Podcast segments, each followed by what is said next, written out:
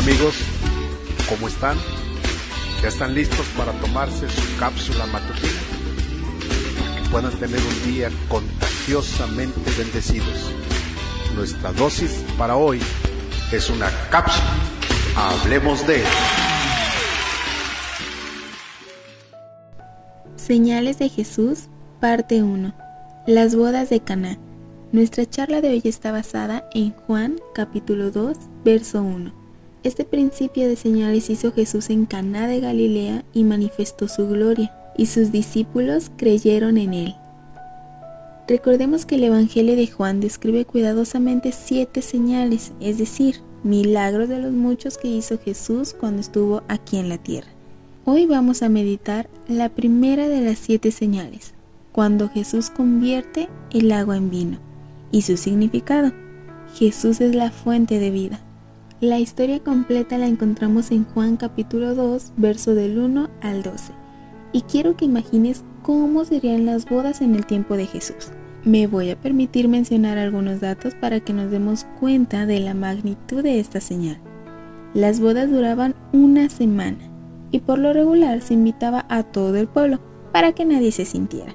Por supuesto, Además de los invitados especiales, entre ellos destaca María, la Madre de Jesús, y Jesús con sus discípulos. Para atender a todos los invitados se necesitaba una buena planeación, principalmente en alimentos y en el vino. Todo marchaba bien, hasta el tercer día de la boda, cuando el encargado de servir el vino se da cuenta que se había acabado. Estaban en serios problemas.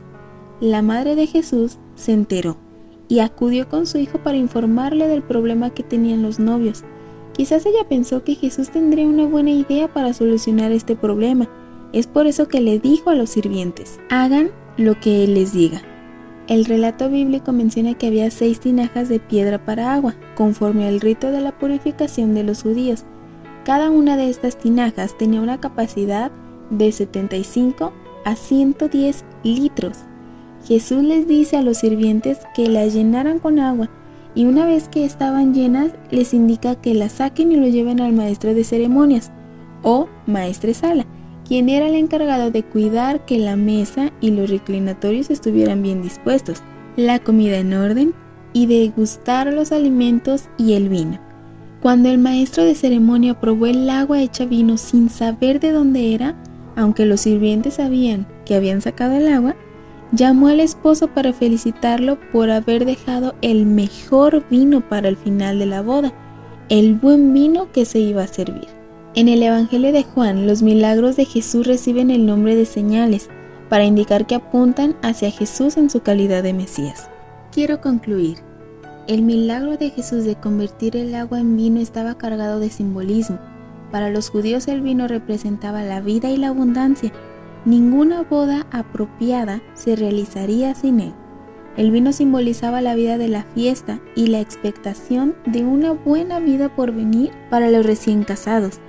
Pero en Caná, justo cuando la joven pareja se preparaba para comenzar una nueva vida, sucedió lo impensable. Se quedaron sin vino. Eso pudo ser un problema común en aquel tiempo, dado que las fiestas matrimoniales solían durar alrededor de una semana.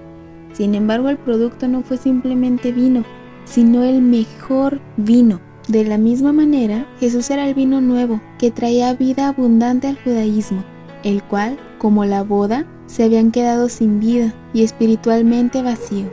Hoy Jesús sigue ofreciendo vida eterna a todo aquel que quiera probar del vino nuevo, es decir, de su amor y gracia. Quizás el vino de la religión ya no te sacia. Hoy Jesús quiere ser la fuente de vida en tu corazón manifestando su gloria en tu vida. Solo cree en Él. Quiero orar contigo. Padre Celestial, te doy gracias porque a través de tu palabra aprendo que el primer milagro que hizo Jesús en la tierra fue convertir el agua en vino.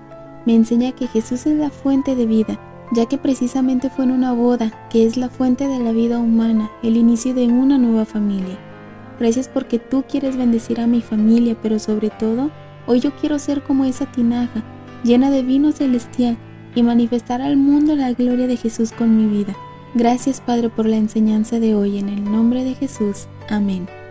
Recuerda, llenar tu corazón con la fuente de vida, Jesús.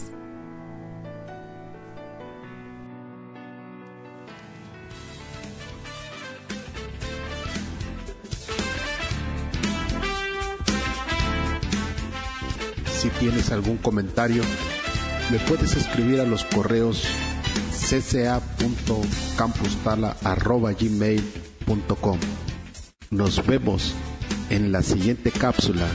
Hablemos de...